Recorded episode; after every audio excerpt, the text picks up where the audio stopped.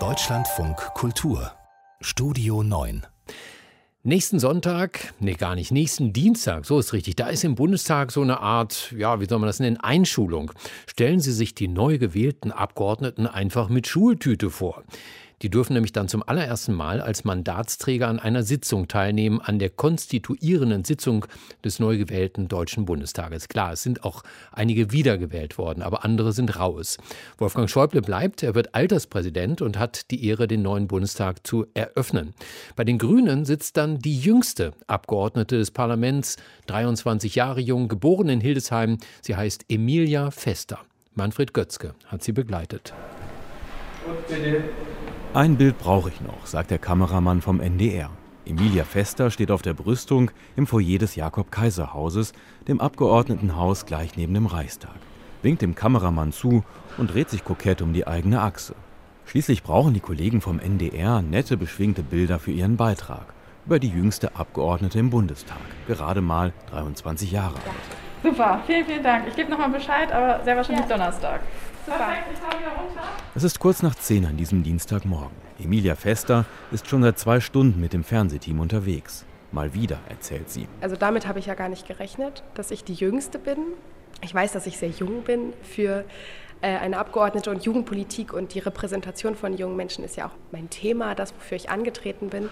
Aber dass ich die Jüngste bin, hat für ein riesiges Medienecho gesorgt. Zweimal hat die Frau mit dem breiten Lächeln den Interviewtermin absagen müssen. Es gibt einfach zu viele Medienanfragen. Und das alles noch zusätzlich zum ganz normalen Chaos, den ein Bundestagsneuling zu bewältigen hat. Fraktionssitzungen, Einstellungsgespräche für ihre neuen Mitarbeiter und Workshops, in denen neuen Abgeordneten erklärt wird, wie der Hase hier im Bundestag läuft. Die erste Woche hat sich wirklich ein bisschen angefühlt wie so die erste Woche im Studium und jetzt ist es halt so ein bisschen wie die erste Zeit, in der man noch die Wege ergründen muss, die Leute kennenlernen muss. Ich habe noch kein eigenes Team. Der Fernsehdreh ist vorbei. Wir gehen durch das weitläufige Jakob-Kaiser-Haus, den Bau aus Glas, Sichtbeton und edlem Holz. Die Räumlichkeiten sind ja sehr stark verbunden mit der Aufgabe, die ich hier habe, die Jugend zu vertreten in einem Gebäude, das gemacht ist für eher eine ältere Politik, glaube ich. Also so kommt es mir zumindest vor, wenn ich hier durch die Gänge stromere. Es ist ein großes, altes Gebäude, in dem man sich erstmal auskennen muss. Fühlt man sich dann vielleicht auch klein? Ja, manchmal schon. Auf jeden Fall. Und gleichzeitig fühlt sich die Aufgabe sehr groß an. Im dritten Stock haben die grünen Abgeordneten ihre Büros. Mit schnellen Schritten steuert sie einen kleinen Konferenzraum der Fraktion an. Hier könnten wir in Ruhe reden, sagt die 23-Jährige, die bis vor kurzem frauenpolitische Sprecherin der Grünen in Hamburg war. Ein eigenes Büro hat die neu gewählte Bundestagsabgeordnete noch nicht. In ihrem künftigen sitzen noch die abgewählten CDU-Abgeordneten drin, bis Ende Oktober.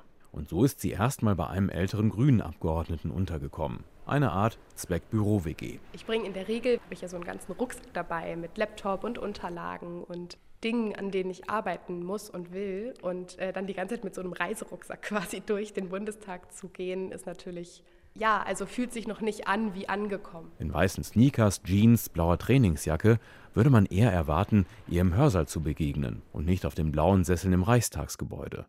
Doch die Erwartung täuscht. Auch wenn Fester noch jung ist, neben ihrer Arbeit als Regieassistentin im Jugendtheater, ist sie schon seit Jahren vor allem Politikerin. Vor einem Jahr hat sie den Koalitionsvertrag in der Hansestadt mit ausgehandelt und sich vor der Bundestagswahl einen sicheren Listenplatz erkämpft. Jetzt will sie vor allem eins machen. Jugendpolitik. Also so das ganze Spektrum von Generationengerechtigkeit, einen intakten Planeten schaffen und hinterlassen für nachfolgende Generationen, als auch die ganz spezifischen jugendpolitischen Themen wie Jugendhilfe und ähm, die Wahlaltersreform. Dafür zu sorgen, dass Menschen, die jünger sind als 18, auch schon wählen dürfen. All das ist etwas, wofür ich angetreten bin. Das würde ich gerne verfolgen. Emilia oder Millerfester, wie sie sich gerne nennt, wirft sich eine Jacke über. Zeit für einen kleinen gemeinsamen Spaziergang durchs Regierungsviertel.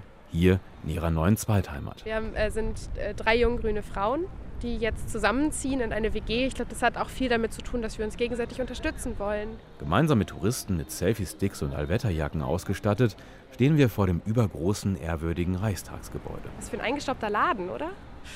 Da arbeiten wir dran, das zu verändern. Die Politik hat jetzt sehr lange bewiesen, dass sie den Status quo erhalten und verwalten kann.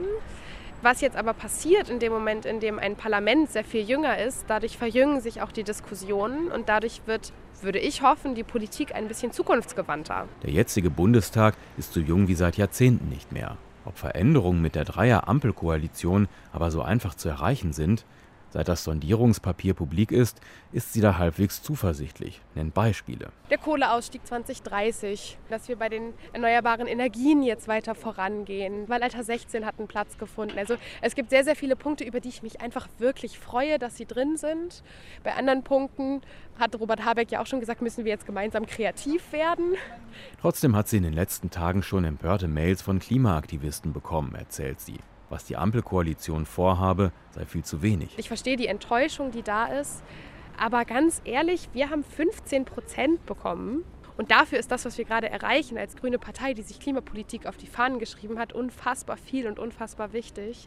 Und das sage ich auch allen, die sich bei mir dazu melden, dass wir hart daran arbeiten, mit den demokratischen Mechanismen, die uns in die Hände gelegt wurden, als 15-Prozent-Partei so viel zu tun, wie geht. Für mehr Klimaschutz möchte Emilia Fester trotzdem demonstrieren. Und so wird sie am Freitag wieder hier vor dem Reichstagsgebäude stehen. Dann in der Menge gemeinsam mit den Fridays for Future Aktivisten.